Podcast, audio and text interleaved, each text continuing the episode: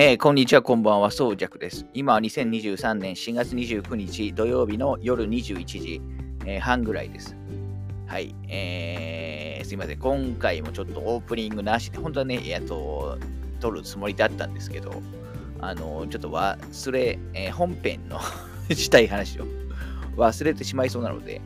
はい、えーちょっとあの早速やりたいんですけど、今回、えーお話しするのは、えーまあ、前々から話したというか、あのーまあ、このポッドキャスト的にはね、えーと、このポッドキャストは基本ゲームと映画の話を、あの主にするっていうところで、まあ、特にね、えーと、ゲームの映画化、えゲーム関連の映画については、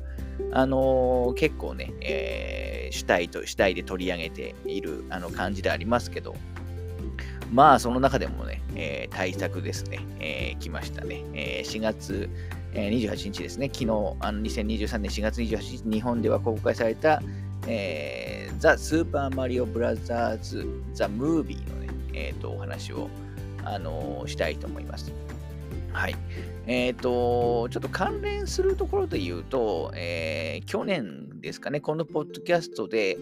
去年の5月頃だったかな、昨日ちょっと久しぶりに聞いたんですけど、去年の5月ぐらいに、えースーパーマリオ魔界帝国の女神の話を、あのーしたんですよね。あのー何年だ？えーっと、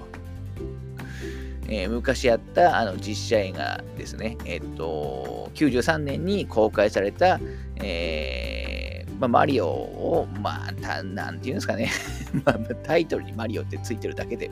ていう気もしなくもないんですけど、あのーまあ、いろんな意味でね、当時も話題になってるし、今でもね、語り草になってる、まあ、スーパーマリオ魔界帝国の女神の、えっと話を去年5月に、えっとしたと思います。で、その中で、えっと昨日、昨日聞き返して言った、あのまあ、後半でね、言ってたんですけど、あのーまあ、来年の、ね、4, 月あの4月に、えー公開予定、えーっぽいっていう話をして、その時点では情報全然なかったんですよね。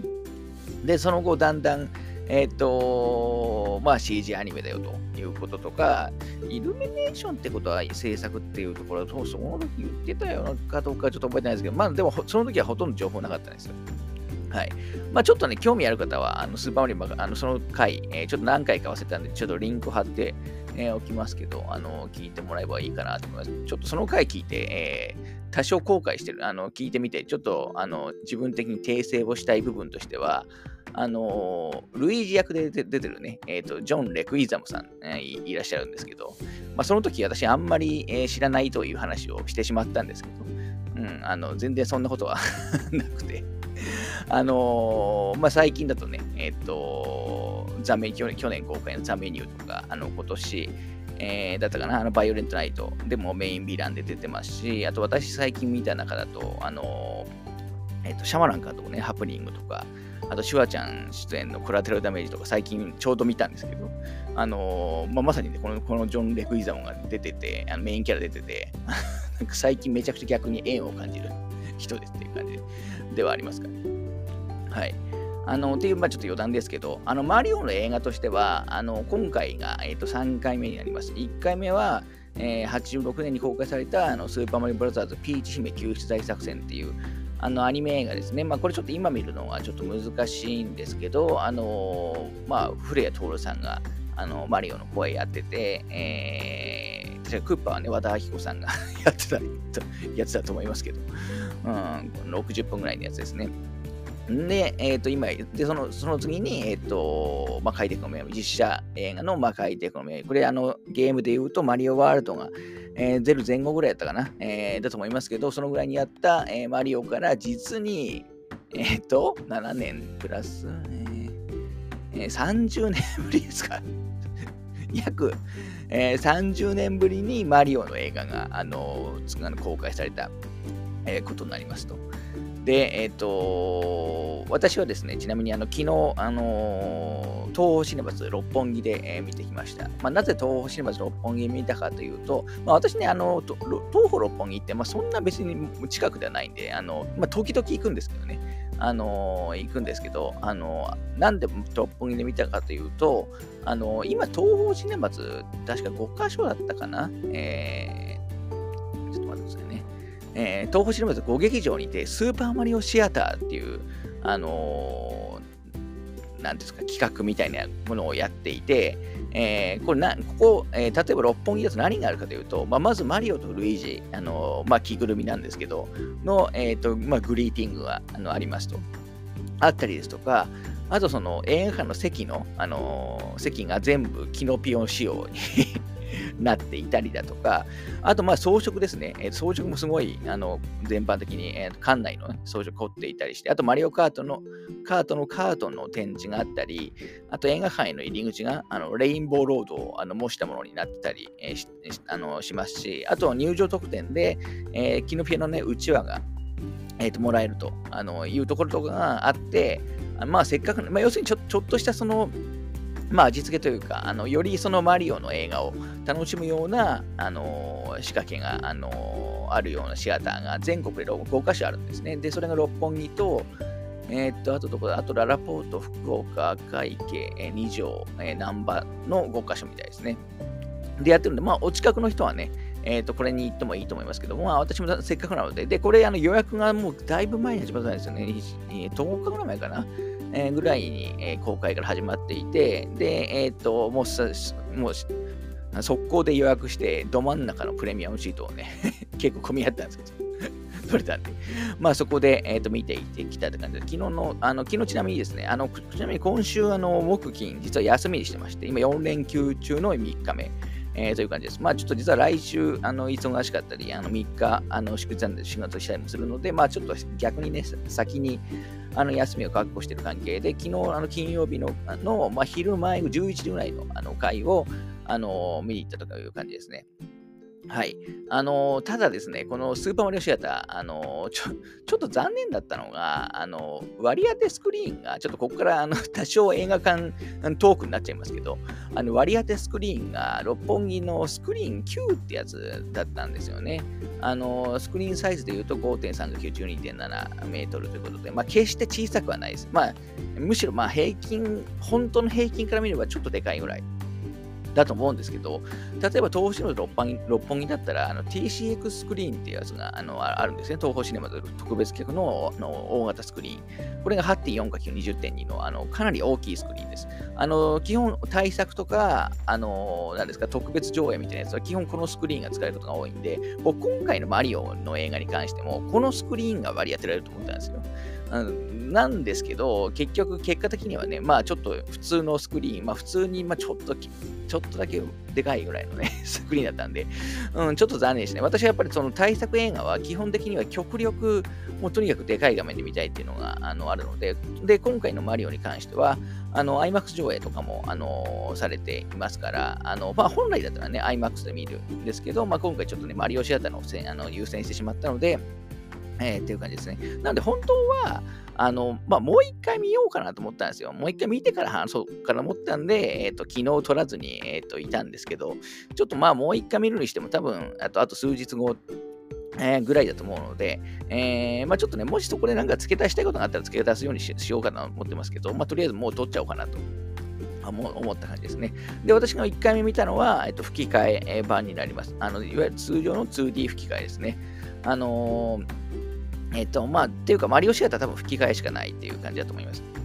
はい。なので、できれば次回は、えっ、ー、と、IMAX 字幕が見たいんですけど、これやってるの多分都内でも 1, 1箇所、2箇所ぐらいしか多分ない。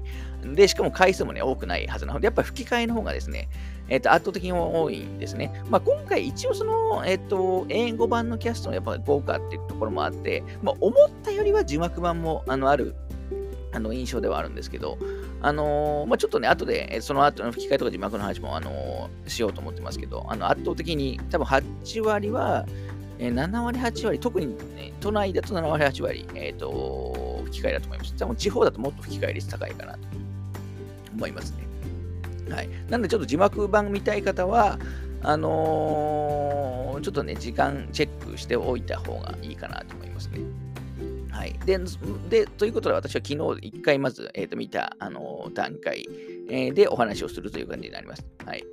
で、えっ、と、このマリオの映画、あのまあ、えっ、と、先に言うと、まあ、超、超大ヒット してますと。あのまあ、日本はこ、まあ、公開始まったばっかりではあるんですけど、あの、まあ、北米ではね、えっと、これ、えっと、ワールドワイドだと、えっと、4月の頭ぐらいに公開され、4月5日かなに公開されてるんですよね。だからちょっとそれがすごい僕個人的には残念だったんですけど、一応日本産のゲームの、あのー、っていうところもあって、あの、で、3週間ぐらい前に、3、4週間前にも、例えばアメリカとかだと公開されていて、えー、3週連続の1位をあの記録していて、えー、っと、ちょっとね、情報を見。で、24日までに、えー、24日っていうと、まあ5日ぐらい前までですかね。24日までに全世界の興行収入が8億7183万ドル、約1168億円 で、1000億円をすでに突破していると余裕で、うん、しかもまだ3週間とかですよ。あの公開され3週間ちょっとで、まだ日本とかも入ってないですからね。はい。で、オープニングの成績では、まあ、アニメーション映画としては歴代最高記録。あのー、まあ、アナ雪2が今まで最高だったんですけども、それもあの上回っていると。あという、あのこれはまあオープニングの成績でやったということですね。はい。だからまあ、ゲームの映画化作品としてはまあ当然一番なんですけど、あのもっと大きな目で見て、えっ、ー、とアニメのあのアニメーション映画としても、あのー、もう一番、えー に、えー、なってるまあ、オープニングでは一番って感じですね。多分、累計でもそうなるんじゃないかなと,、えー、と思われます。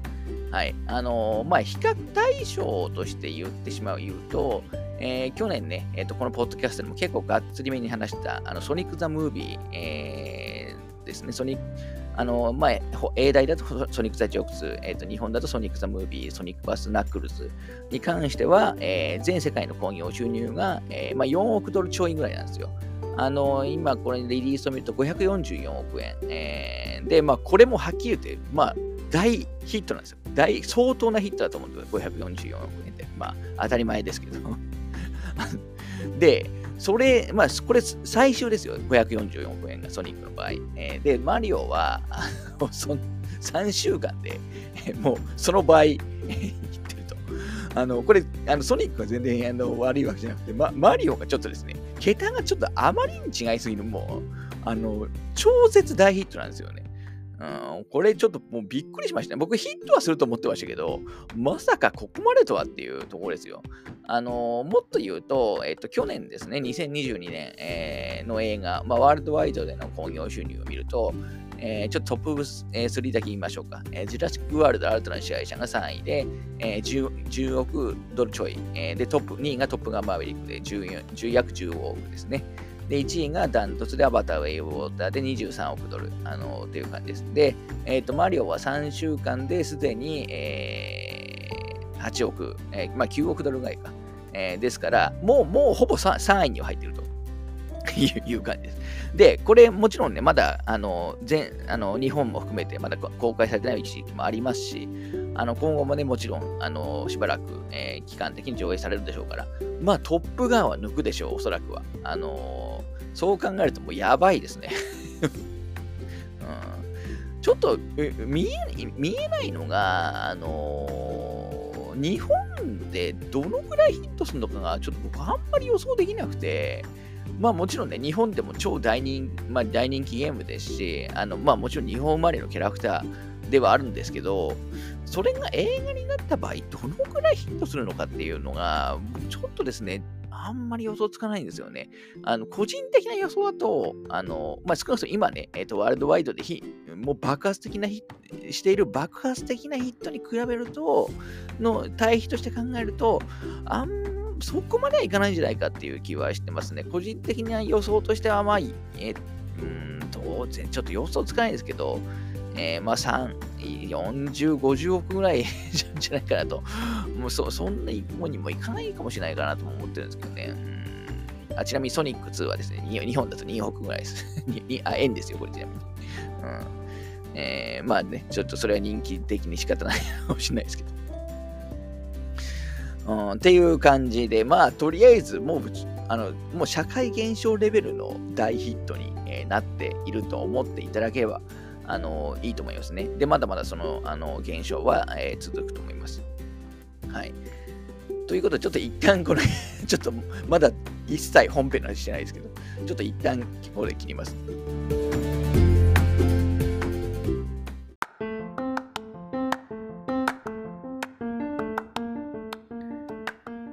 はい、えー、続けて話していきたいと思います。まあ、ちょっとね、まったり気味に話しますので、えっ、と、よろしくお願いします。まあ、いつも通り別に、えっ、と、事前に話すことは 考えてない。はい。あのー、ちょっとまだ内容の前に、えー、補足とかしますけど、ちょっとさっきね、2回目 IMAX で見たいという話をしましたけど、多分 IMAX 価格みたいなやつが、まあアニメーション映画なのでおそらくない、えー、と思いますし、思いますね。えー、とはいえ、まあ大画面で見たいので、え、ちょっと1回ね、え、見ていきたいなとは思ってます。で、えっ、ー、と、劇場、あの、グッズ、えー、に関しては、まあ、結構いろいろ、あの、ある感じです。私が今回買ったのは、えっ、ー、と、アクリルスタンドですね。マリオとルイージの結構大きめのアクリルスタンドとか、クリアファイルとか、えー、あとなんだっけな、まあ、なんと、いくつか、あの、買ってきました。はい、確かイオンシネマだと、さらに、えーと、限定グッズ、イオンシネマ用の限定グッズが、えー、確かあった、あるみたいです。私ちょっとまだ俺見てないですけど、はい。あのグッズのデザインはなかなかあのいいと思いますし、昨日やっぱ六本木、えー、行った時は、あのー、まあ、平日のね、昼間でしたけど、あのー、まあ、マリオシアターあのの仕様になってたこともあるのかもしれないですけど、まあ、やっぱグッズ売り場は、え、混んでましたね。で、パンフレットですね。えっ、と、まあ、重要な部分として、パンフレットはちゃんとあります。あのまあ、とりあえずそれがあってよかったですけど、ちなみに値段は、えー、と880円だったかな。えー、っと、値段は、えー、っと880円ですね。で、ちょっと内容を一応言っておくと、ちなみに、えっと、表紙はですね、これなんていうの、光沢感のある、ななんてなんていうんですか、これ、えっと、ちょっと光沢感のある銀色のね、かっこいい、えっと表紙になってますという感じですね。で、まあ、えっ、ー、と、イントロダクションは載ってますし、えー、まあ、ストーリー、えっ、ー、と、まあ、本当、あらすじ2ページ載ってますし、えー、英語版のね、キャストコメント、あの、キャラクターの紹介ともに、英語版の、英語版のキャストの、コメントキャストの紹介か、えー、が、えー、と、6ページ、えー、載っていて、で、その後、あと映画版の、あのー、キャストの、えーとまあ、インタビューですね。えーと、インタビューが、えー、2ページ、あのー、4キャラクター2ページ。で、間に場面写真とかも入りつつ、えー、あとプロダクションノート、ノーツが、えー、4ページ。えー、で、えー、あと日本版の、あのキャストコメントが、えー、と、3ページ。で、えー、コラムが1ページと、あのー、あと、まあ、ここがある意味重要な部分でありますけど、マリオゲームの歴史というあのページが、まあ、マリオゲームヒストリーのページがあの4ページ、えーと、ある感じです。あとはまあそのぐらいかな。はい。あの、マリオゲームの歴史のページについては、まあ、4ページありますけど、あの別にあの全部載ってる わけわけでは全然なくて、まあ、今回の映画に比較的、えっ、ー、と、つながりとか、あのがあるものをチョイスしてるっていう印象ですかね。はい。あのまあ、これはちょっと買った人に、ま、まあ、見てほしいところではありますけど。はい。あのー、あとはまあ、ちょっと写真とかがね、えっ、ー、と、あったりもあのする感じなんですけど、ちなみに、えっ、ー、と、一番最後のページのは、ワイルドスピード、ファイヤーブーストの広告ですけど、ね、もう雰囲気ぶち壊しです。あの、一個前に話した、あの、ハロウィンジエンドの、あの、映画のパンフも一番最後のページ、ワイルドスピード、ファイヤーブーストのあの広告だったんです。ちょっとね、もうちょもうちょっとね、親和性の 高い広告入れてほしいなと あの思いましたけどね。はい。まあ、なんで、ちょっとパンフに関しては、あのー、ちょっと僕は、まあ、これ全然あの悪い内容ではないないないんですけど、あのもっとね、例えばその映画で出てくる、えっ、ー、と、ここ、これは、まあ、ゲームで言うとこ、こあのこういうゲームのこういう部分から、まあ、抽出した部分、あのるものだとか、あと例えば敵キャラクターのあのまあ、一覧っていうか、まあ、あの的なものとかとかが、まあ、欲しかったなっていうのは、まあ、あとアイテムとかね、えー、の解説が、まあ、欲しかったかなっていうのは正直なところですね。まあ、やっぱりパンフってそういう、えっと、資料的なもの、まあ、個人的もちろんね、キャストインタビューも好きなんですけど、あの、えっと、一番欲しいのは、特にこういった題材があるあの作品、えー、に関しては、やっぱそういうページがね、もっと充実してるとありがたかったかなと思うんですけど、まあ別にあの今回のパンフレットの決して悪い出来っていう意味ではないので、まあ行った方はね、デザインはすごくいいので、えー、買って、えー、もらえるといいんじゃないかなと思います。はい。はい、あちなみにですね、えっ、ー、と、今日、あの、後半では一応ネタバレ、えー、パートをやります。まあ、マリオの映画でネタバレなんてあんのかよみたいな話もあると思うんですけど、あのー、これはですね、え、まあ少なくとも僕はですね、結構驚いたとシーンがいくつかあるんですね、設定。今回結構、あの、えっ、と、まあ、まあいいや、ちょっとああ後で 言いますけど 結構ですね、えっと、マリオに、えっと、マリオあんまり知らない人見ると、逆に別にすんなり何も、あの、な、ないと思うんですけど、あの、え、ある程度マリオに長年親しんでる人ほど、あの、今回の、あの、話、まあ、そもそもどういう話なのかも含めて、えー、結構びっくりするんじゃないかなと思います。私はびっくりしました。はい。まあそういうのもあるので、で、やっぱりその初見はぜ、あの、やっぱり僕はやっぱ感想を聞かずに見てほしいっていうのが、あのー、一つですね。はい。で、えっ、ー、とどうしようかな。えー、先にちょっと簡単な感想だけ、えー、本当のシンプルな感想だけ、えー、話をすると、あのまあ、約90分の、あのまあ、比較的短い、まあ、CG アニメだと大体このぐらいの作品多いですけど、えー、90分ぐらいですけど、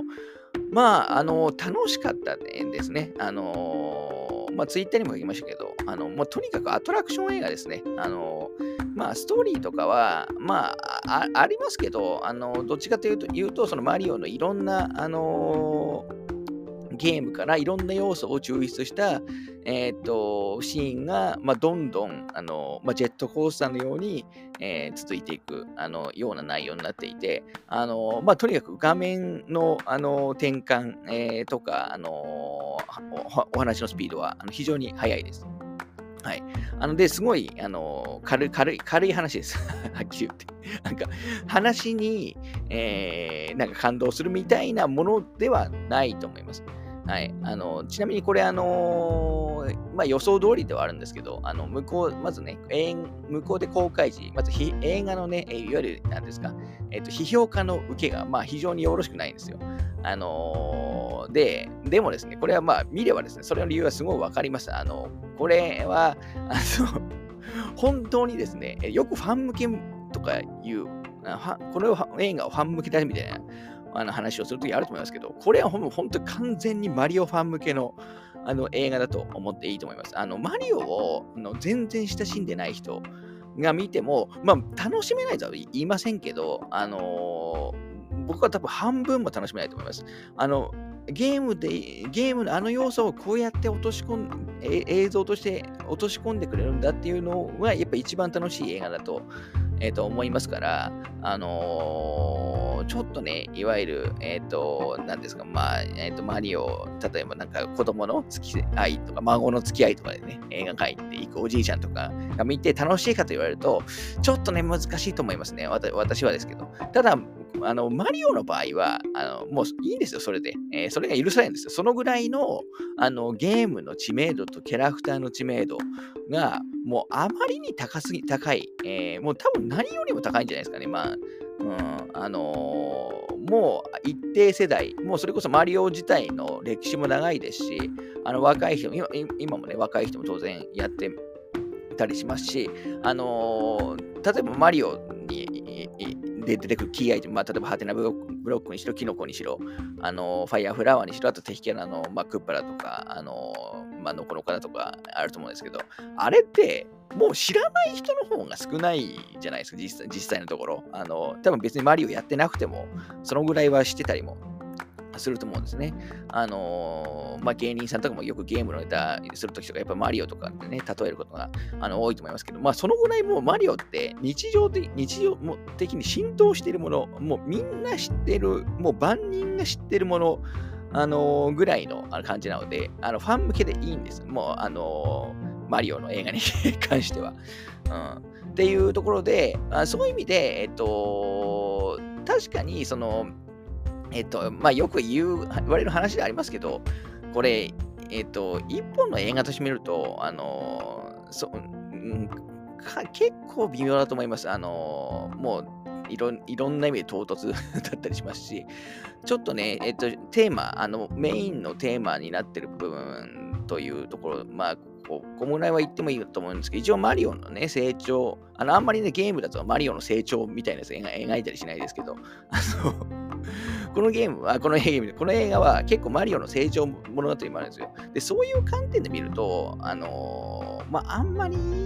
いい展開だと僕個人的には思ってないですし、えー、いろいろ、まあ、えー、と言いたいことはなくもないんですけど、ただマリオのファンムービーとして見れば、もう本当最高ですね。えっ、ー、と、これ90分ですけど、あの、こんなに、えっ、と、なんていうんですかね、何回も、まあ、時々に好きな映画って、まあ、何回も見たいじゃないですか。あの、くなるじゃないですか。で、久しぶりに、これ、本当に最近見た中では一番何回も見たいなと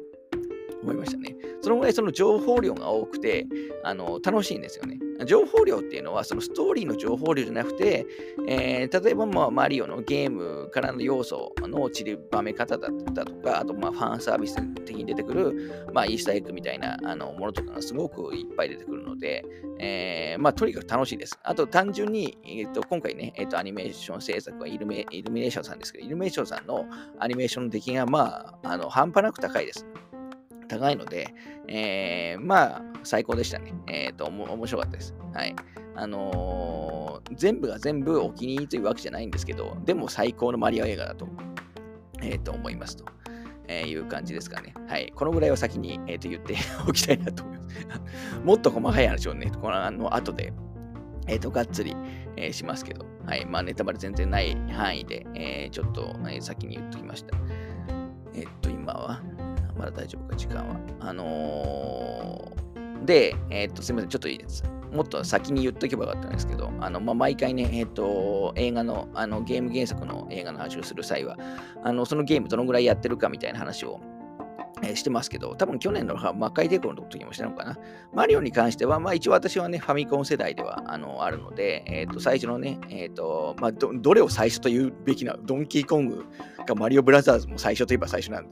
えー、あのというべきかわかんないですけど、まあ、いわゆる、えっ、と、スーパーマリオブラザーズ、えから続く、まあ、アクションのマリオですね。えー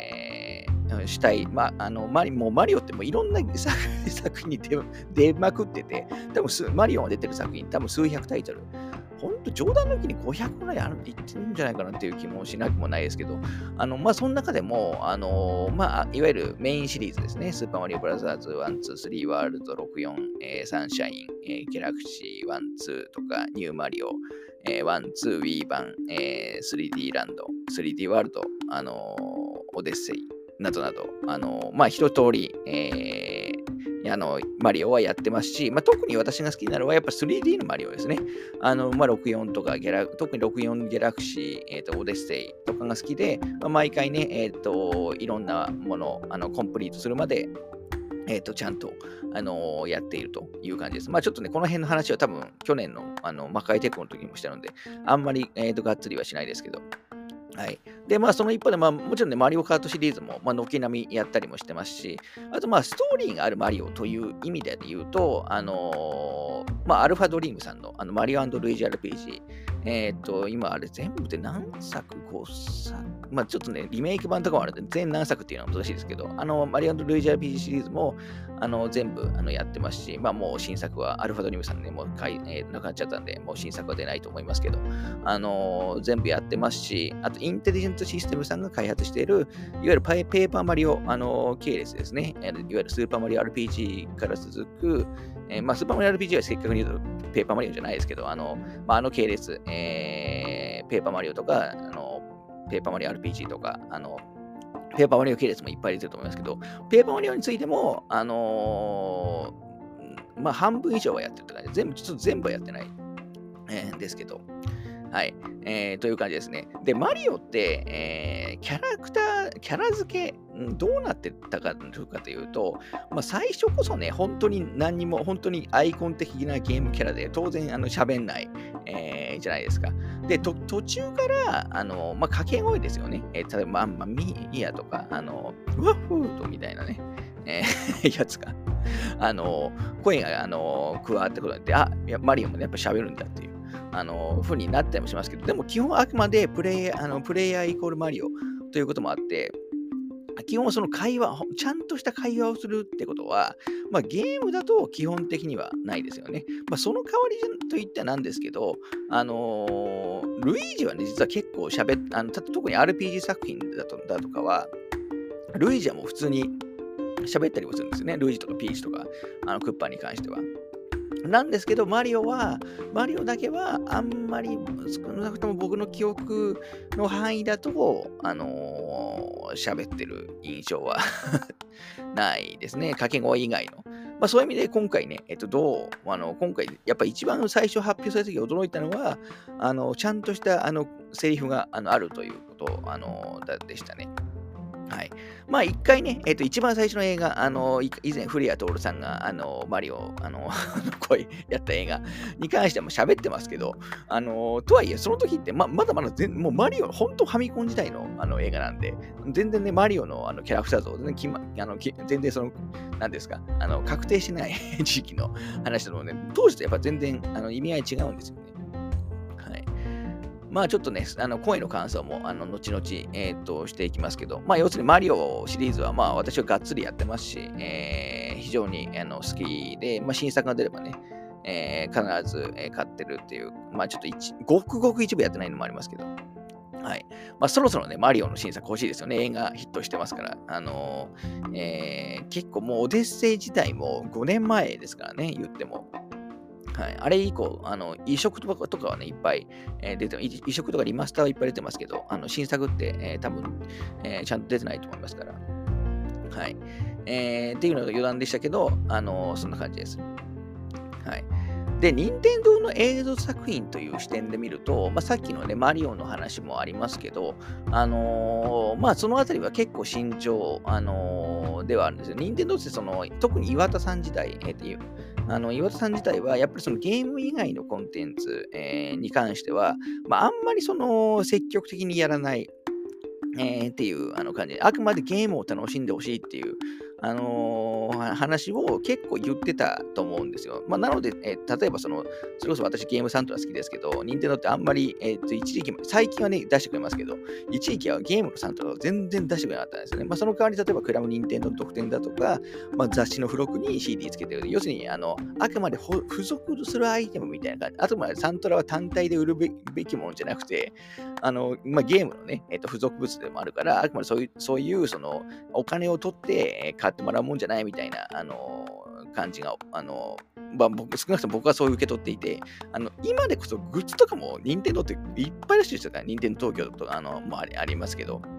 でも、ちょっと前まではグッズとかも全然出してなかったですからね。まあ、そういう意味だと、本当ゲーム以外の、あのー、展開って、えっと、本当消極的、えー、だったりもしたんですよね。で、それがだんだん変わり始めて、今みたいにグッズが、えー、出始めたり、まあ、サンサントラも発売されたり、あ、あのー、して、えー、いう流れもおそらくあると思っていて、で、まあ、あの映画で言うと、まあ、名探偵ピカチュウですね、2019年の。あのこのあたりもその流れで、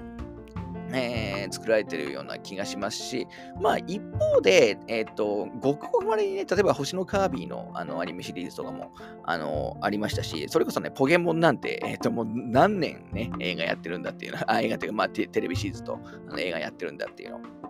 ありますけど、だからどちらかというと結構子供向けの、あのー、アニメシリーズは、まあ、一定の、あのー、のペースで、まあ、作り続けてはいましたけど、あのー、とはいえ、あんまりそのいわゆる実写作品だとか、こういう探索の映画みたいなやつは、あ今まではだからほとんど、ほとんどっていうか、基本的にはなかったって感じですね。だからおそらくは、だからその名探偵ピカチュウがその年なりにヒットしたりしてるのもありますし、まあそれこそね、ソニックの1作目の映画がヒットしたあたりのあの状況も、まあ結構大きかったんじゃないかなと思いますね、タイミング的には。はい。で、おそらく今回ね、もうマリオ、あの、非常にヒットしてますから、あの、多分続編、僕は間違いなく作ると思いますし、えなんなら任天堂は他の作品も、あの、同じように、えっ、ー、と、映画、あのー、作っていくんじゃないかなと思ってますね。だからそのあたりは、あの、本当ここ10、えー、10年、20年、ぐらいで、やっぱ任天堂自体のあの印象というか、まあ、方針があの結構変わってきてるっていうえー、感じは、えー、していますという、えー、ところですかね。はい。ちょっと一回切りましょうか。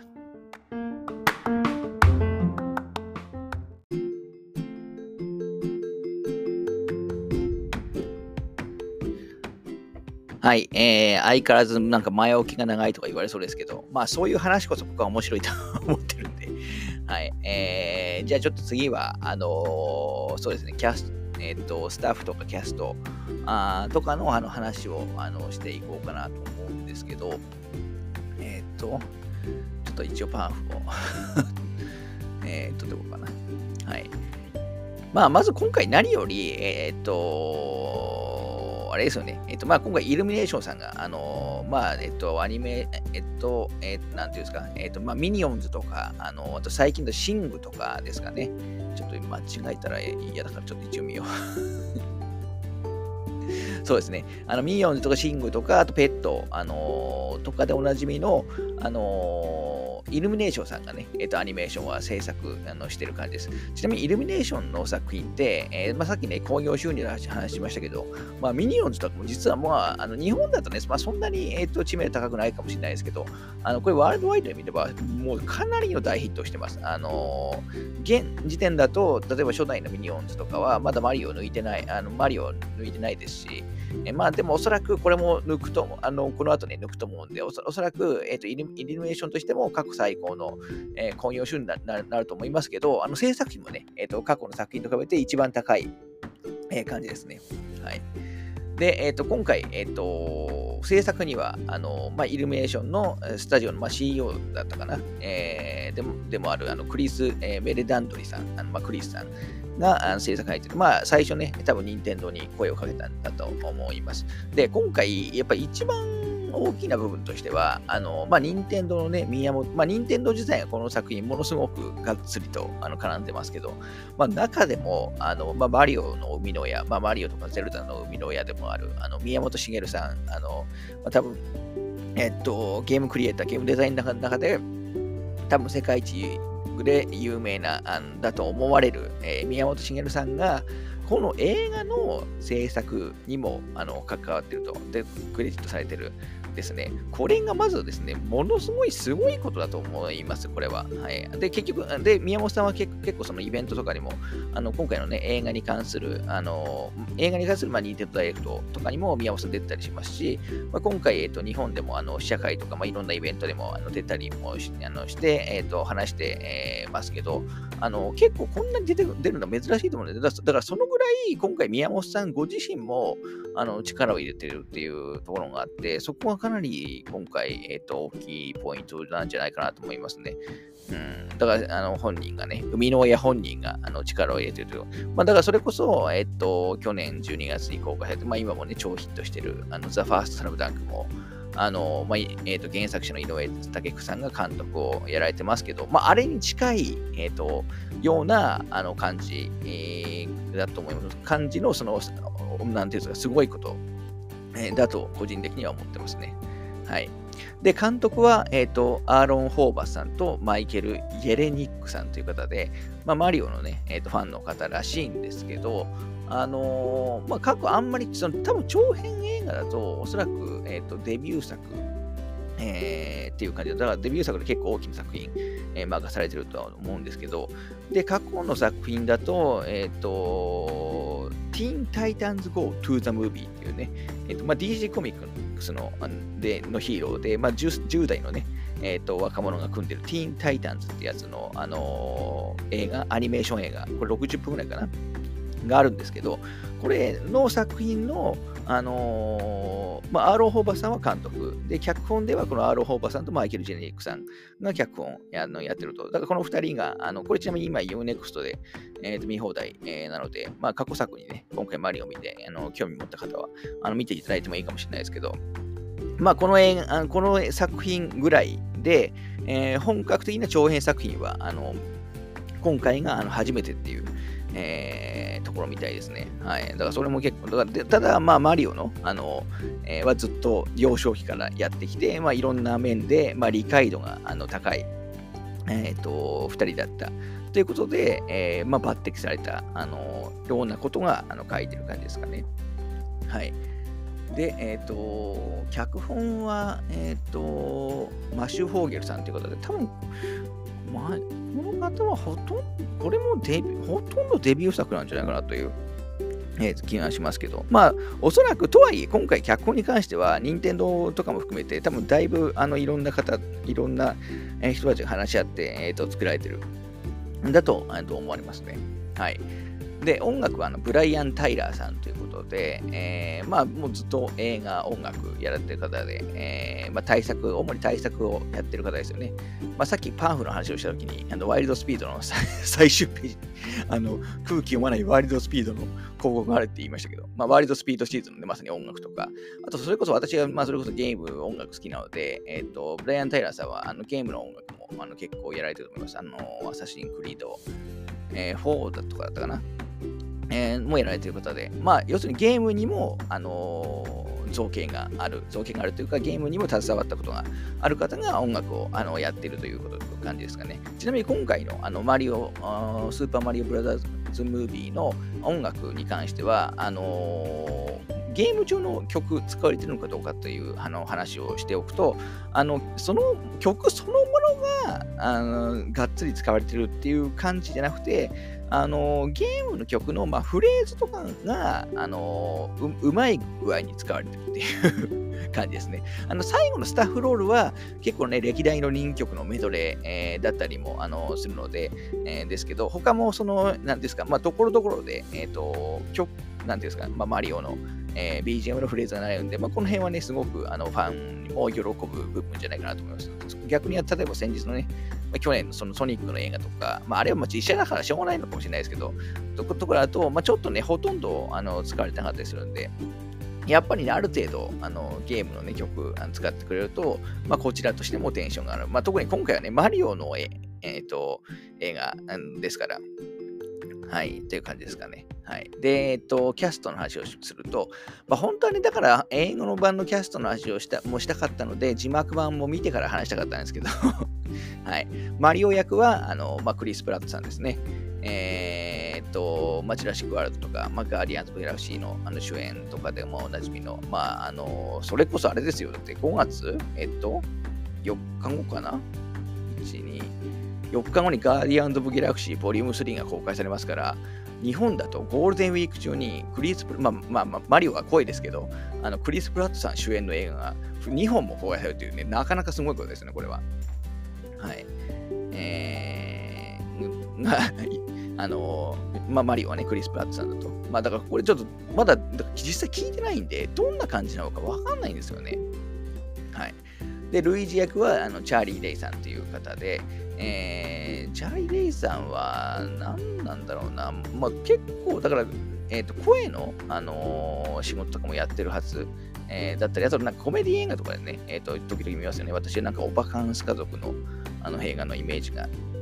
ありますけど。だから今回のコミカルなね、まあ聞いてないんで、また一枠は聞いてないでわかるんですけど、まあコミカルなルイージ、えー、で情けないキャラクターっていう意味では、チャーリーさんはあの非常に合ってるんじゃないかと思いますけど、まあ見てないですから。うん、で、ピーチ姫は、まあ、アニャ・テイラー・ジョイ。もうこれは、あの、もう最高のキャスティングだと思いますけど、あの、というか今回のピーチ姫は、もうなんか、アニャ・テイラー・ジョイをもう具現化したような CG になってますから、あの、まあ、見た目、まあ、目の大きさとかも含めて、えっ、ー、と、なんかあの、せなんですか、感じとか性格とかも含めて、うん、これはもう本当に逆に、えっ、ー、と、キャスト側に合わ、キャラクター合わせたんじゃないかなっていうあの気は、えー、ししなくもないかなという感じですかね。はい。あと、それ、あと、クッパは、あの、ジャック・ブラックとか、あと、ドンキーコングはセス・ローゲンさん、えーと、キノピオはキーガン・マイケル・キーさんとか、まあ、ちょっと一人ずつ言いたいんですけど、あのー、まあ、そんな感じのね、まあ、非常に、えーと、豪華なキャストに、えー、なっているという感じですかね。いや、すごいですね、改めて見ると。うん、はい。で、えっ、ー、と、日本語の、えー、吹き替え、まあ、キャスト、まあ、吹き替え、うん、まあ、アニメーション映画なんで、ちょっと吹き替えっていうのも、あの違和感ありますけど、まあ、吹き替えというか、まあ、日本語音声の、あのー、キャストを言うと、まあ、マリオがね、えっ、ー、と、宮野さんですよ、宮野真守さん。えー、これがちょっと、僕は一番心配でしたね、予告を見てて。宮野さんはもちろん好きですけど、あの 好きではありますけど、マリオのイメージとはもう全然違いますから、あのー、ねちょっと、あのー、心配であったし、でもあってやりましたし、まあ、見た結果としても、あの、えっ、と、すごく、えっ、と、まあ、これインタビューにも書いてありますけど、例えばその、ワッフーとかマンマミーヤとかはゲームに、えー、トレースしてくれって言われ言われたらしくて、まあ、確かにちょっとゲームを版を意識した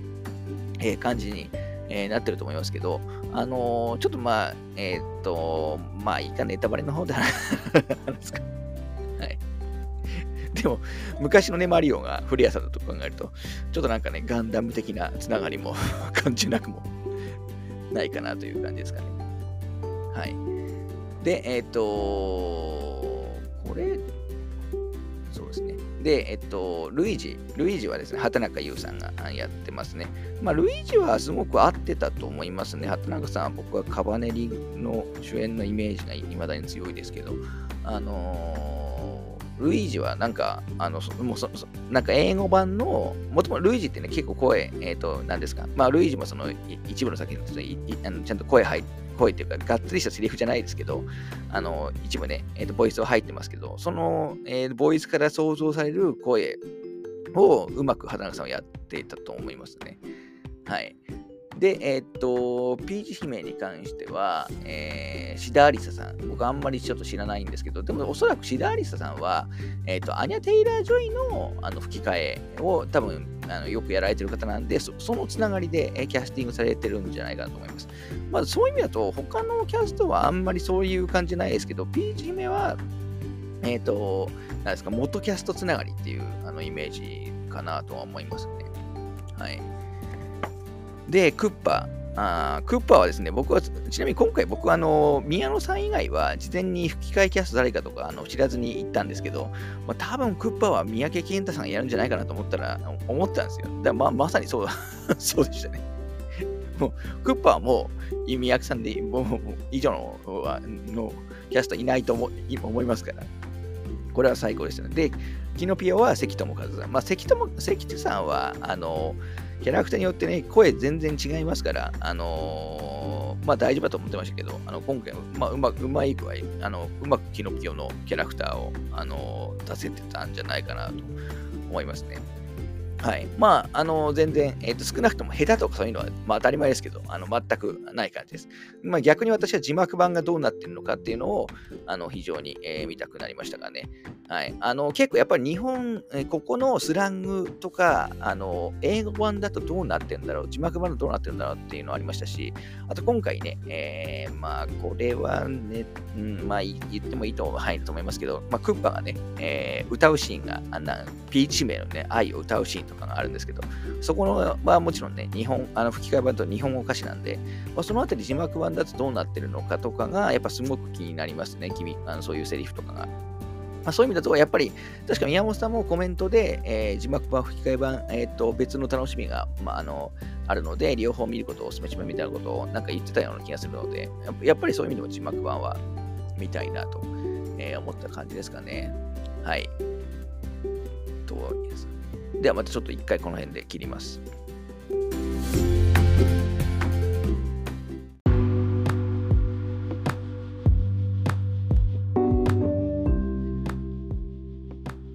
はい。えー、まあちょっとね、冒頭で、まあ大体こう、あの、映画の感想、まあほぼほぼ、えっ、ー、と、まあ普通の感想は言ってしまったんで、えー、ここからちょっとね、え、ー、と、ストーリーの話とか、えー、をしていきたいと思います。で、まずちょっと一応、まあ一応ネタバレ うーん、ちょっと今からパンフに載ってる、いわゆるあらすじ、ストーリーちょっと読みますね。ただ、このストーリー、えーと、これから見る人は聞かない方がいいいいかもしれないですね。はい。まあ、もうそういう意味だと、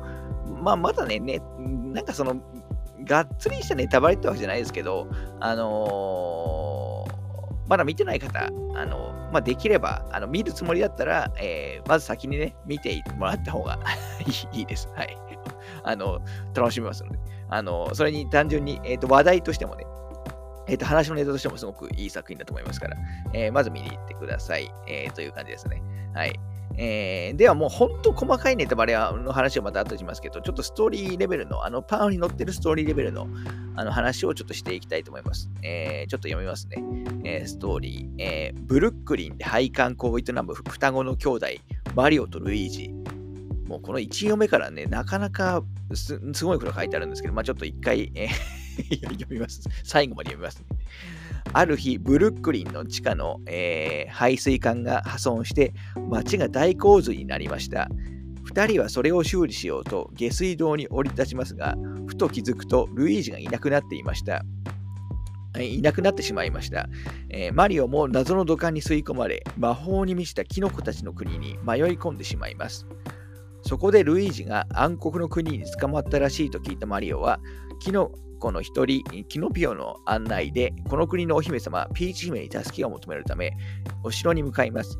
ちょうどその時、え、暗黒の国の仮面族の大魔王クッパが、えー、キノコたちの国を襲いに来るという報告がピーチ姫はマリオと共にクッパを阻止してルイージを救出するための冒険の旅に乗り出しますというふうに書いてありますね。うんなんか、あの、ストーリーの書き方が、あの、すごい低年齢層でも分かりやすく 書いてあるあの、感じではありますけど。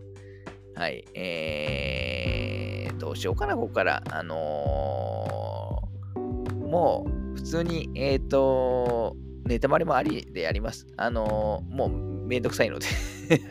はい。あの、なので、えー、ちょっと、あの気になる方は、あのまあ別に、あの冒頭言った通りね、あの、あくまで基本はアトラクション映画です。あの、映像とか周りを的な要素とかを、あの楽しむ、まあ、ジェットコースタームービーではあるので、あの別に、えーと、ネタバレ聞いても、まあ、全然楽しみ楽しみますけど、あのー、こういうな設定だったのかみたいな、あの、に驚きたい方に関しては、あの、やっぱりね、えっ、ー、と、見ても、あの先に見た方がいいと思いますので、えっ、と、ちょっと改めて言っておきますけど、ここからもな何でもあり、えっ、と、ストーリーのネタバレありの、え感想をちょっと言っていきたいと思いますね。はい。で、今ちょっとストーリーの話しましたけど、まあ、まずね、1行目からなかなかすごいこと書いてあると思うんですよ。このブルックリンで配管工を営む 双子の兄弟、マリオとルイージと。ブルックリンって、えー、まあ、ブルックリンってね、まあ、ニューヨークにある、あの、まあ、区の名前ですけど、え、現実のある人名じゃんっていうね、えー、のがまず何より、えー、びっくりするところかなとは思うんですよね。まあ、確かに、え、ー、と、マリオって、その、まあ、えー、作品によってはキノコ王国出身みたいなあの話とかもあのあったりしますけど、まあ、裏設定じゃないですけど、まあ、時々ね、えーと、ブルックリンで配管工してるみたいなあの設定が語られることはあのあったんですけど、まあ、公式にそれをその、えっ、ー、と、ちゃんとね、言ってる作品はないんですけど、例えばその、えっ、ー、と、あれですかね、マリオブラザーズ。マリオブラザーズって、あの、まあ、なんですか、まあ、あの、まあ、なんですか、あの、はい、あれって結構、あれ確かブルックリンが舞台だったのかな、裏、裏設定みたいな感じで。で、あそこの世界に、えーと、なんだ、あのなんかクッパが、あのえっ、ー、と、なんか土管とかパイプを投じて四角をあの送り込んでくるっていう、なんか裏設定みたいなやつが確かあったような気がするんですけど、で、その後土管を通って昨日広告に行ってスーパーマリオブラザーズが始まるみたいなね、えっ、ー、と、話が、あの、まあ、裏設定みたいな話であったような気がしますけど、今回はもうオフィシャルで、えー、ブルックリンなんですよ。だから、あの、これ、えっ、ー、と、なんと冒頭は、あの、ちょっとね、これ全編 CG 映画なんで分かりづらいんですけど、冒頭は、えー、機能広告になって、本当リアリアル世界、えー、が、あの、実は舞台になるんですよね。実際に、だから、えっ、ー、と、アメリカ、あの、ニューヨークが、あの、舞台になりますと。まあ、そこがまず僕は何より驚きましたけど。はい。で、えっ、ともう、ここからはもうすべて話して いっちゃいますけど、まあ、あとね、序盤でやっぱ驚いたポイントとしては、マリオの家族がですね、えー、出てくるんですよね。ついに。えー、特にまあ、えー、父親？とかも、あと家族とかなんか、親戚、ちょっと家族構成忘れちゃう、ちょっと一回しか見てないんで、家族構成とか忘れちゃいましたけど、あの、普通にね、えっ、ー、と、住民が、えっ、ー、と、ブルックリンの住民とか、マリオの家族がなんと出て、まあ、ルイージはもちろんね、えっ、ー、と、マリオの弟、あの、ではあるんですけど、それ以外の家族がついに出てきちゃうんですよ。例えばそのヨシアイランドとか、あの、で、えっと、すいません、ちょっとあんまり僕もうろ覚えなんで、えー、ちょっと間違えてたことを言ってしまっては申し訳ないですけど、確かエンディングとかで、なんか両親の、あのなんだ、両親の、ななんでしたっけ？なななちょっと一部ね、出てくるみたいな、あのちょちょっとね、ちょ両親っぽい人物が出てくるような、えー、感じありましたけど、でもあれも確か、えっと、家がキノコの家みたいな ところだったような気がしなくもないので、あのでなんですけど、今回本当に、えっと、いわゆる普通の一般の人間の世界がちゃんとまず出てきます。あのマリオ・デッセイにマリ・オデッセイでもあのニューヨークを模したニュードンクシティっていうね、えー、なんかリアル投資の人間が出てくるようなあのワールドがありましたけど、あれじゃなくて、もう普通に、えーと、人間社会で、えーと、マリオとルイージがまず暮らしているところからね、今回始まるんですよね。もうここびっくりですよね。で、家族がいると。で、マリオは悩んでるんですよ。あの、自分、今の自分、これ、このままでいいのかみたいなね。普通のなんか まあ、成長映画にありがちな、本当導入部ですよ。うん、そうそう。そんな方向で来るのかとね、まず思いました。で、このブルックリンで配管工を営むっていうところって、もう本当、それこそ去年、あのこのポッドキャストでも話した、スーパーマリオ魔界帝国の女神の設定に、そのものなんですよね。まあ、実写化、今回のね、CG アニメの違いはありますけど、そういう意味でもかなりびっくりしたんですけど、はい。で、えっと、その後、あのー、なんだ、えっと、まあ、ブルックリンの、要するになんか排水管が、地下の排水管があの破産して、まあ、破損して、まあ、街がね、パニックになったんで、まあ、2人はね、えーと、この2人はだからあの配管こう、さっきより言ったようにやってるんで、あのー、まあ、修理しようとね、言ったら、まあ、謎の土管に吸い込まれて、まあ、キノコ王国に行ってしまうっていう、あの、まあ、導入部があのそんな感じです。これ、もう、魔界帝国の女神と、ほぼっていうか、もう、ほそのままですよね、展開。えー、あの実写映画でおなじみの。これ、魔界的な女神も、あの最後、結局最初の実際のあのブルックリンあのから始まって、えー、あれは何何をきっかけに行ったんだったっけな確かあの、あれはでも、確かデイジーを助けに、えー、行くのが最初目的だと思いますけど、でも異世界の扉に、えー、と行って、えー、飛び込んで、えー、別の国に行ってしまうっていう話から始まるんですけど、だから本当一緒なんですよ、導入部が、あの本当に。だこれが、だとにかくままずびっくりしましたね。えっ、ー、と、なんか特にその、やっぱ向こうの人、まあ日本人、まあ、えっ、ー、と、向こうの人は結構じ、やっぱリアル世界の人が、他の世界に行って冒険するものをやっぱ好んでいるっていうふうにのは聞くので、まあそれに合わせたのかなとあのいうのもありますけど、まあ本当だから簡単に言うと、あの異世界転移ものなんですよね。まあ、まあ、別に生まれ変わってるじゃない、転生ものじゃないですけど、異世界転移ものなんですよ。あの実際のブルックリンから、あのき昨日の土管にね、吸い込まれてしまって、あの昨日王国に行ってしまうっていう、まあ、ある意味、まあ、流行りのやつですよね。それをまさかのね、マリオでやるとはもう思ってなかったんで、えー、びっくりしましたね。で、しかも、さっき言ったように、えっ、ー、と、マリオは家族がいて、あの、かつ、その、ちょっとね、父親からもいろいろ言われていて、ちょっと関係にも悩んだり してるんですよ。そ、そんなマリオ、まあ見たかったからで言うと、ちょっと何とも言えないところではありますけど、まあでもそんな導入部からちょっと始まるというね、僕はもうここがかなりのね、衝撃的でした。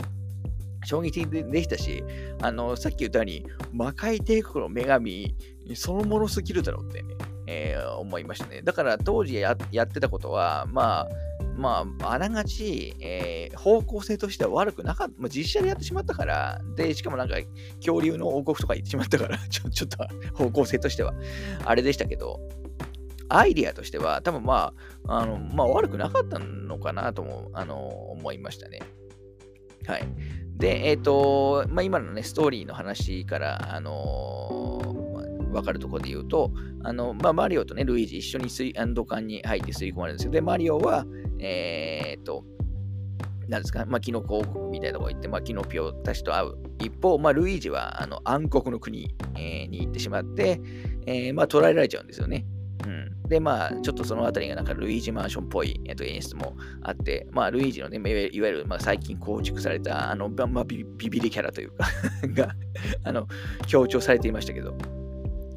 で、えっ、ー、と、マリオは一方、あの、ピーチと会って、で、ピーチと協力してルイージを助けに行くっていうのが、えー、今回、え、ー、と、大きな、あの、ストーリーライン、えになってると思います。はい。まあ、だからここはやっぱりピーチ姫じゃなくてルイージを助けに行くっていうのは、まあ、やっぱりね、えっ、と、まあ、今やるならそうだろうと、あのいうところでありますよね。なんなら、あの、今回の話、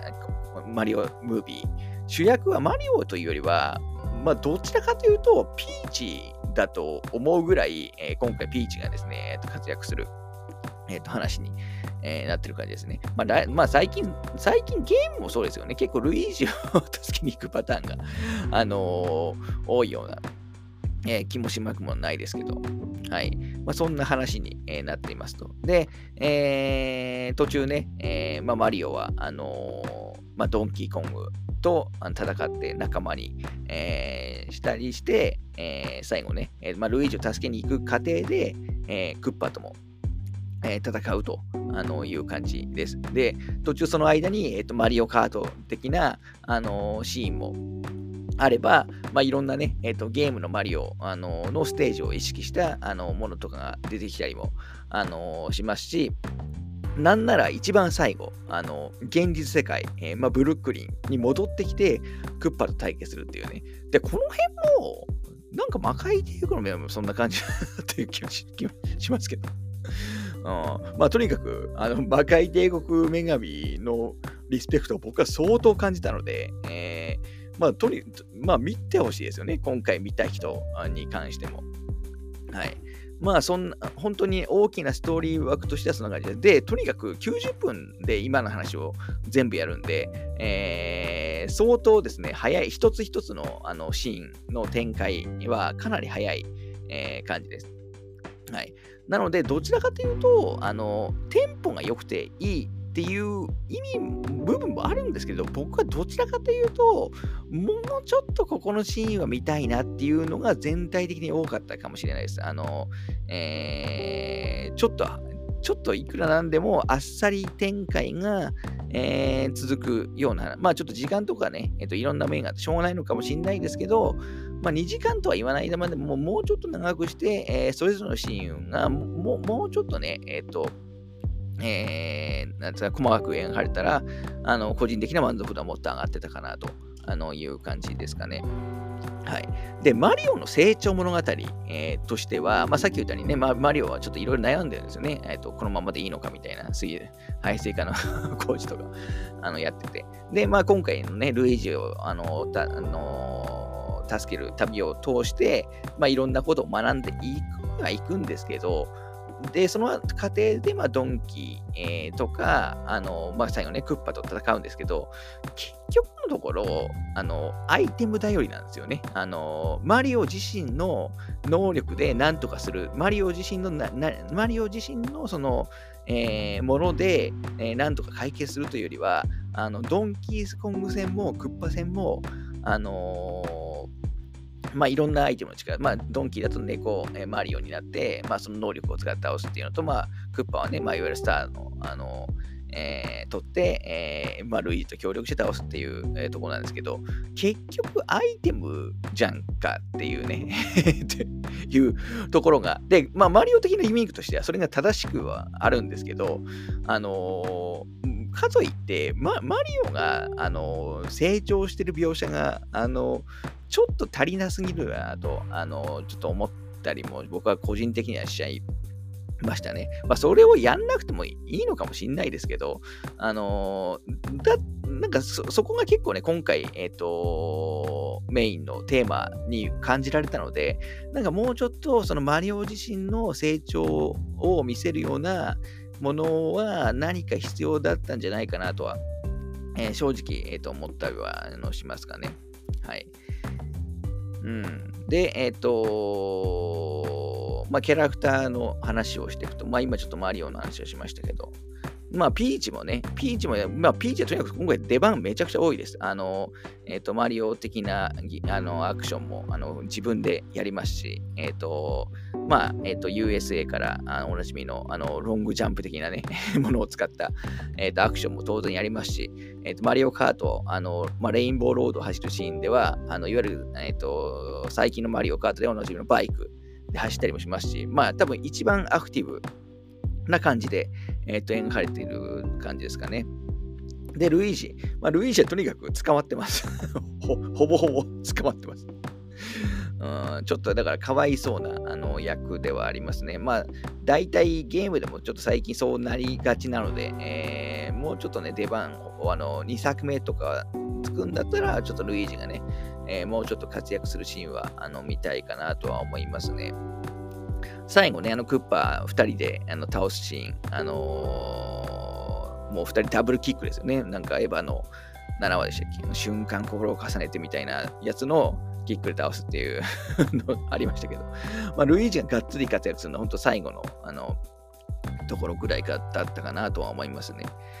はい。あで、クッパーですよね。クッパーに関しては、あのー、まあ、クッパもピーチと同じで、だいぶその、えっ、ー、と、なんていうんですか、えー、まあ、最近のクッパのあのキャラクター像をあの拡張した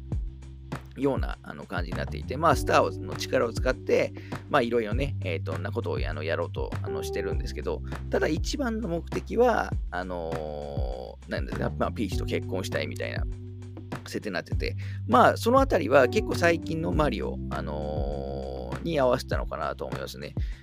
昔はね、クッパのがピーチをさらう目的ってよくわからなかったんですけど、なんか最近のマリオだと、あのそれこそなんかサンシャインでクッパのね、子供が出てくるんですよね。クッパじゃなくて、えっ、ー、と、クッパの子供、だから誰との子供なのかがすごく謎 なんですけど。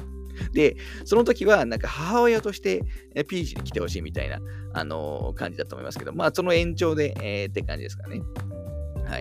で、今回、その見せどあの映画的な見どころの一つとしては、そのクッパがあの愛の弾き語りをするね、えー、とシーンが、あの全部で、えー、3回ぐらいありましたっけ？あそこはすごくあの良かったと思いますね。はい。あそこはちょっと字幕版も、あのどっかで見たいなと思ったりもしますね。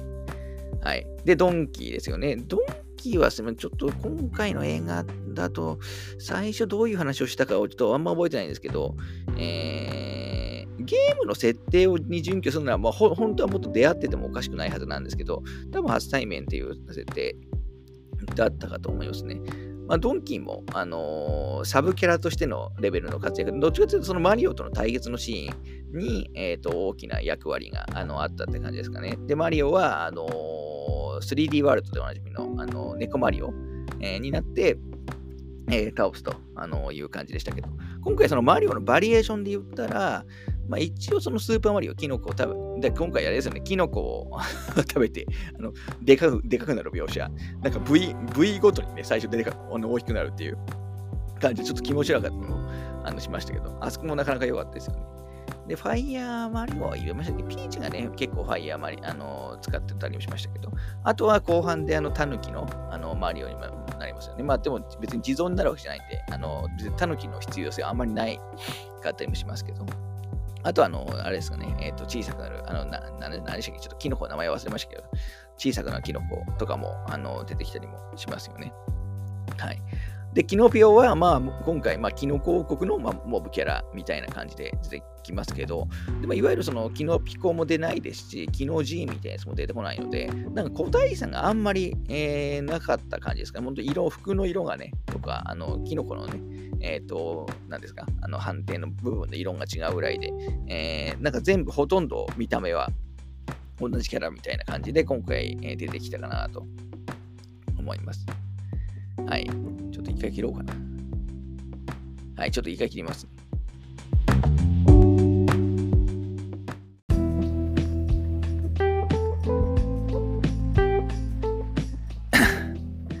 はい、えー、っと、もう結構長く なってきたかもしれないですけど、まだもう少し話をしていこうと思います。ちょっと今度は音楽ネタのね、話をしていこうかなと思いますけど、あの、ちなみに今回ね、えー、っと、マリオの映画の、えー、サントラ、あの、もう、あの各種音楽配信サイトとかでは、あの米国とかの公開時にもうすでに配信済みだったりするので、もう結構1ヶ月前から、えー、配信されています。私ももう映画行く前からね、聞いたりもしてますけど。はい。で、ちょっと途中でも言いましたけど、あの、マリオ、あの、のゲーム、まあ、そのサントラをね、聞いてもらうと、えっ、ー、と、わかると思いますけど、えー、マリオのね、ゲームからのいろんな曲のね、えっ、ー、と、フレーズとかを、あの取りに使っているあの感じである一方、他にもね、マリオ以外のあの既存曲みたいなやつも結構たくさん使われてたんですよ。まずびっくりしたのが、あのー、結構冒頭ぐらいかな、え、ー、と、クッパ、えー、たちと、あとあのあれですね、ペンギンの軍団、まあ、確か予告でもあのあると思いますけど、まあ、あのマリオっていうね、あの氷の国のペンギンと、あのクッパ軍団が戦うところで、あのホテイさんの、あの、なんだっけ、曲名なんだっけ、えっ、と、あれか、あの、バトル・ウィズ・アウト・オナー・オア・ヒューマニティがかかるんですよ。あの、まあ、新人義な戦いの曲というか、まあ、キルビルのテーマって言った方が、まあ、わかりやすいのかもしれないですけど、あれがかかって、えー、それやっていいんだとね 思いました。だから、マリオの映画で布袋さんの曲がね、えー、けるとあの思わなかったですけど、とのとかもありましたし、えー、確かブルックリンの最初のね、えっ、ー、と、ところで、まあ、マリオンが駆け回るようなシーンとかもあるんですけど、あそこだとなんか、えー、ビースティーボーイズの曲とかもかかってたと思いますし、あとその、なんだろう、あのドンキーの、えっ、と、国、えっ、と、ジャングルとか行った時だと、あの確かにドンキー64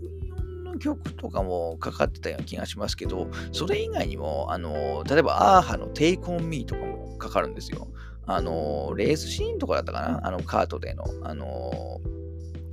とかも変わってて、結構その、なんていうの、まあ既存の有名曲、まあマリオ全然関係ない、既存の有名曲が結構使われてたのも、個人的にはすごく印象的でしたね。まあ極めつけは、まあ僕ツイッターにも書いたんですけど、あのー、これ誰のバージョンかわかんない。た多分えっ、ー、と、ボニー・タイラーですかね。えっ、ー、と、ヒーロー、あの、ホールディング、アウト・フォー・ア・ヒーローっていうね、いうすごく有名な曲あると思うんですよ。あの、まあ、日本だと、あの、あれが、あのスクール・ウォーズの、あの、あの曲、あのドラマのね、昔やっても、私も世代ではないですけど、あの、スクールウォーズのね、曲として多分有名なんじゃないかなと思いますけど、あまあ、あの、あの朝倉美希さんのね、バージョンが有名なんじゃないかと思いますけど、あれもかかるんですよ。で、この、えー、っ とえこのホールディングアウトフォアヒーローって、僕ツイッターにも書いたんですけど、去年、ブレットトレインでもかかりましたし、先月公開のシャザム神々の怒りでもかかりましたし、あの、映画の、まだこれちょっとポッドキャスト話してないですけど、映画のね、テトリス先月末に公開された映画のテトリスでも、あの日本語バージョンとロシアのバージョンのホールディングアウトフォーアヒーローがありますし、えー、もう最近なんかびっくりするぐらいこの曲使われてるんですよ。なんか映画に。で、今回もマリオにも 使われてると。本当何が起こったんだっていうぐらいね、使われてて。で、これ、あの、マリオが、えっ、ー、と、なんか訓練、え訓練コースみたいな、あの、ところで、確か、あの修行するようなシーンで、ルイージを助けるために訓練するところのシーンで使われたような気がしますけど、まあ、シーンに合ってる BGM ではあるんですけどね。うん、っていう、まあちょっとね、いろんな、あの、他の分野の曲、まあ、特にあれですね、80年代。だだから、そう考えると、えー、と今の言ったそのホールディングアウト・フォー・ヒーローって多分84年の曲、まあ、マリオってス,、えーと、スーパーマリオブラザーズっていう意味だと85年。で、まあ、マリオブラザーズももっと前ですけど、さっきのね、ビースティー・ボーイズの曲とか、あのー、えっ、と、アーハのテイクオンミーとかも多分1985年前後の曲だと思うんで、これ今を考えると、だからマリオのデビューしたえー、年近くの曲を採用してるってことなんでしょうね、今思。今思いましたけど。うんまあそういう狙いもあのあるのかもしれないですね。そういう、なんですか、当時のことをあのプレイヤーに、えーと、思い出させるっていうところも、もしかしたら、えっ、ー、と、あるのかもしれないですね。はい。で、えっ、ー、と、次、何の話しようかな。あの、言う順番全然考えてないですよね。えっ、ー、と、ちょっとく、えっ、と、クレジット、あれ、なんていうんですか、あの、終わった、クレ今回ですね、えっ、と、クレジット終わった後にも、あの、ちゃんと、あのー、えっ、と、なんですか、えー、あのあシーンあるので、最後までね、席を立たずに、えっ、と、見てほしいんですけど、最後、あの、ヨッシーの卵が出てきますよね。で、最後、ヨッシーが生まれそうなところで、えー、終わるんで、まあ、あれはおそらく、まあ、続編も意識してのことだとは思いますけど、まあ、ヨッシーが、えー、自作では中心になるんじゃないかなと思いますけど、でも今回途中のシーンで、なんかヨッシーアイランドっぽいところにも行ってるんで、あそこでヨッシー、まあ、本家のね、緑ヨッシーじゃないにしても、その途中でヨッシー出しちゃう中よよかったですね。あれがもし、あの自作にヨッシー、えー、出すんであればですけど。っていうのもあのあったりしましたね。あのクレジットで言うと、あの最初のね、えっ、と、いわゆる、あのー、なんですか、メインのスタッフとキャスターが出てくるところは、ちゃんとあの日本、なんですか、日本声優の、あの、キャストの、えー、がちゃんと日本語のね、えー、人たちだったので、そこもちゃんとね、えーと、日本語版と変えてるんだと,、えー、と思ったりも、えー、しましたね。はい。えー、ななんだっけちょっとなんか大きな話を しようと思ったんですけど。うん、ちょっと、あの、思い出すために、一旦切りますね。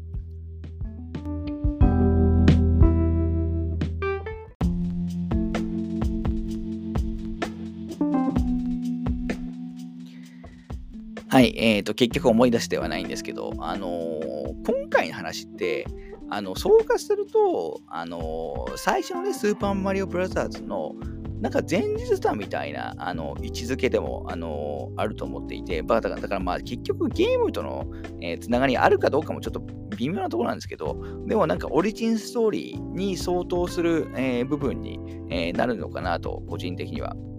思ってます。まあ、あくまで別ユニバースだとは、えー、と思いますけどね。はい。なので、まあ、今後、あの、キノ広告、実際今回エンディングでも、あの、マリオたちとルイージは、なんかその後、キノ広告メインにね、暮らしていくようなあの描写になってましたし、それでいいのかっていう 気もしなくもないですけど。はい。まあ、だからね、ちょっとゲームとの、その、あくまで別ユニバースという位置づけだとは思いますけど、ちょっと今後の展開は今後展開で、えー、楽しみですよね。だからこのあたりは、マリオってその、ゲームでそんなにね、えっ、ー、と、バックグラウンドの説明、まあしな、してなかったのが、まあ良かった。結果的にはすごく、あの、良かったんじゃないかなと、えー、思いますね。はい。まあいろんな設定がね、えー、活かされますから。はい。あとはちょっとこれから細かい敵キャラクターの話とかもしていきましょうか。はい。まあ敵もそうですけど、あの今回ね、やっぱいろいろその細かい、えっ、ー、と、まあイースターエッグみたいなやついっぱいありますよね。いわゆるパン最初の、え、ブルックリンだと、あのパンチアウトのね、えー、お店とか出てきまして、なんかピクミンの置物とかもあったような気がしますけど、あとそれこそ、あの、レッキングルーのね、キャラクターとかも、あの、出てきますし、あのそういうなんか任天堂のあの他の作品へのね、ファンなんかなんかスターフォックスの置物みたいなやつもあっていうのはあの気がしますし、あの結構ね、そのブルックリンのシーンは、あの結構任天堂関連のね、アイテム、あのすごく多い、ので、えーちょ、ちょっとね、特に2回目、あの次回見見るときはあの細かく、えー、チェックしていないと思うんですけど、はい。まあ、その中でちょっと敵のあの話をちょっと何が出てきたかみたいなやつちょっと思い出しつつね、やり話したいなとは思うんですけど、まずキラあのカメックですよね。今回だからカメックが、えー、まあ、クッパのね、右腕みたいなあの形で出てきて、あのまあ、一緒にね、ピアノ弾いたり もしてますけど。まあ結構最近の、あの何ですか、あのカメクって、あのポジション、ゲームでもああいうポジションがあの多いので、あの、あの辺もよかったと思いますね。そういえば最初ね、クッパあのは、あの、氷の国、攻めに、えー、行くとき、あの、3のね、えっ、ー、と、飛行船の曲かかりますよね。あの曲すごく好きなんで、ゲラマリオ・ギャラクシーでも、あの、最初あの曲かかって、だいぶ、あの曲がね、オーケストラでマリオ・ギャラクシーでかかるんで、あれでもだいぶテンション上がりましたけど。はい。あと、今回クリ、クリボーって出てこないですよね。確か。出たっけな。まあ、だからその記憶に残るか残んないかみたいなぐらいにでしか出てないと思いますね。で、亀キャラクターだと、あの、まあ、のこのこ的なやつと、あと、まあ、ハンマーブロス系が出てきましたね。結構びっくり。確かなんか、クッパにハンマーブロスが燃やされて、なんかカロリーになるような描写があったような、僕の記憶ですけど、あれ、もともとハンマーブロスだったのかとは、あの 思ったりもしましたけど。あとは、あの、何でしたっけ、あの、ヘイフォー。ヘイフォーと、あと、なんだ、ヘイホーの色、なんか色違いの、あの、なんで顔が黒いやつ名前、ちょっと名前ど忘れしちゃった。とかも出てきましたよね。あとは、まあ、えっ、ー、と、おなじみの、おなじみというか、あの、トゲゾーはね、まあちょっと本当に、えっ、ー、と、その他扱いで 出てきたりしましたし、プクプクはね、えー、あの、まあ、マリオ、初期のマリオのステージ風のところで、えー、出てきたりもして、この辺りはすごくあのファンサービス的に良かったと思いますけど、ゲッソーはね、なんかラストの方に出てきたと思いますけど、なんか泳ぎ方のね、イメージがね、僕の想像したやつとちょっと違いましたね。うん。あれがいいのか悪いのかってありますけど。で、えっと、ワンワンとかも確か出てきましたし、あとテレサ、キングテレサ、えー、みたいなやつも出ました。あと、あとボム兵のね、ボム兵キングでしたっけ、えー、ができますよね。で、結局、あの、まあ、爆発 するって、結局回とは、えー、思いましたけど。なので、まあ、結構いい敵の種類、まあ、バックグラもね、メカのやつも含めて、えー、出てきましたよね。だから思った以上に最近の敵もいっぱい出てきた印象ですね。あと何かって、あと何何が出てましたっけ？えー、そうか、クリフォー、クリフォーがあんま出なかったんだよな。うん。ちょっと今、えっ、ー、と、マリオの、あの、30周年記念本をのところを見てるのを見て、敵キャラの ページとか 見たんですよ。で、あとはあれですね、キラーというか、まあ、マグナムキラーがね、えー、まあ、あのー、出てきますあれが、あれがね、やっぱり、えっ、ー、と、使いやすいですね、こういう話だと。うん、あとなんだ、結構最近の、あの、それこそね、猫マリオとかも、結構最近の、あの、マリオの、あの、バリエーションですし、えー、意外とその旧作中心の、あのものになるかと思っていたら、あそんなことはなかったですよね。はい。あとなんだっけな。なんか、ちょっと敵の名前とかが、あのさ昔の、ね、初期のやつは名前までおおあ、そうか、あそうか、さっき言ったあの、ヘイホーの黒いバージョンってムーチョですね。名前がね、思い出せないんですよ、この辺の。うんあとあれだ、ウツボですね。まあ、64、64でしたっけ、最初出たの。ウツボ、最近のマリオではもう定番の 3D でも 2D でも定番出てくる、まあ、ウツボに今回飲み込まれるっていうね、えー、描写ありますけど、死んでないんかいってね、えっ、ー、と思っちゃったりもしますけどね。とかもありますし、あのー、まあそういうね、どんな敵が出てきたのかとかを振り返るのだけでもやっぱ面白いんですよね。うん、どんなアイテムできたとか、どんな敵ができたとか、あのー、この、えー、ここのシーンは、あのあの作品のあのギミックの、あの、から撮ってるんだろうみたいなのをあの見るのがね、えー、やっぱ面白い部分かなと思います。そういえば、なんだっけな、でオデッセイに出てくる、ちょっと名前忘れましたけど、師匠、あのポリーンでしたっけ？ちょっと名前間違ったら申し訳ないんですけど、が、あのー、なんか、レポーター役みたいなね、いやあの役で出てきたりもして、まあ、そういうファンサービスも、あの、良かったなと思いますね。あとはですね、えっ、ー、と、マリオギャラクシー以降おなじみのチコがね、なんかチコ、チコだけど、なんかすごく、あの、今回青くて、えー、なんですか、ちょっとなんか、あの、陰陰キャというか 陰キャなチコも出てきましたね。うん、みんな死ねばいいんだみたいなキャラクターができてる。だからまあ、次回作とかだと、なんかロゼッタとか、あの出てくる可能性はあのすごく高いんじゃないかなとは思いますけど、次回作というか、まあ、シリーズがね、続くのであれば。はい。まあ、そのところかな。なんか、あのー、結構いろいろ長く話してると逆にあの話そうと思ってることを忘れちゃいましたね。はい。まあちょっと思い出したら、えー、とまた追加したりするかもしれないですし、えー、字幕版、えー、ちょっと見て、えー、とまたちょっと追加したくなったらあのお話しするかもしれないです。まあとにかく、あの私も何回も、これはまあ確実に、えー、と円盤もあの買うと,、えー、と思いますし、えー、まあ本当遊園地に、まあ、マリオの遊園地よりを、まあ、本当楽しむ。だからそれこそ、ユニバーサル・スタジオ・ジャパンのあのマリオエリアの、今回の機能広告って、えっ、ー、と、ユニバーサルジャパン、スタジオジャパンのあのマリオエリアっぽいですよね、すごい。あれはすごく意識してんのかなと思いましたけど。うん。まあ、あれにもちょっと行きたくなりました なりましたし。はい。まあ、いろんなね、マリオの時代のマリオ要素を取り込みつつも、やっぱり話はね、ストーリーは結構現代的に、えー、してきたなと、あのー、思うような、えー、作品だったかなと思います。はい。えー、まあ、マリオを知ってる人、あの一定以上知ってる人であれば、えー、確実にあのお勧めしたい、えー、作品になってるかと思います。ので、えー、まあ、しばらくね、劇場、あの上映期間は長いと思いますから、あのとはいえ、あのちょっとラージフォーマットのやつはそんなに、えーと、長くなかったりもすると思いますから、まあ、えっ、と、とりあえずね、行ってみるのが、えっ、と、いいんじゃないでしょうか。というところで、えー、今回、ザ・スーパーマリオブラザーズ・ムービーの話は終わりたいと思います。なんかね、言わすごい言い忘れてる感がすごいあるんだよな。あの話しようみたいなあの 昨日思ったんですけど、うん、このこの話すれば、えー、よいい感じで締まるなと思ったんですけど、ちょっとそれを忘れちゃい 忘れちゃいました。はい、すいません。はい、では終わりたいと思います。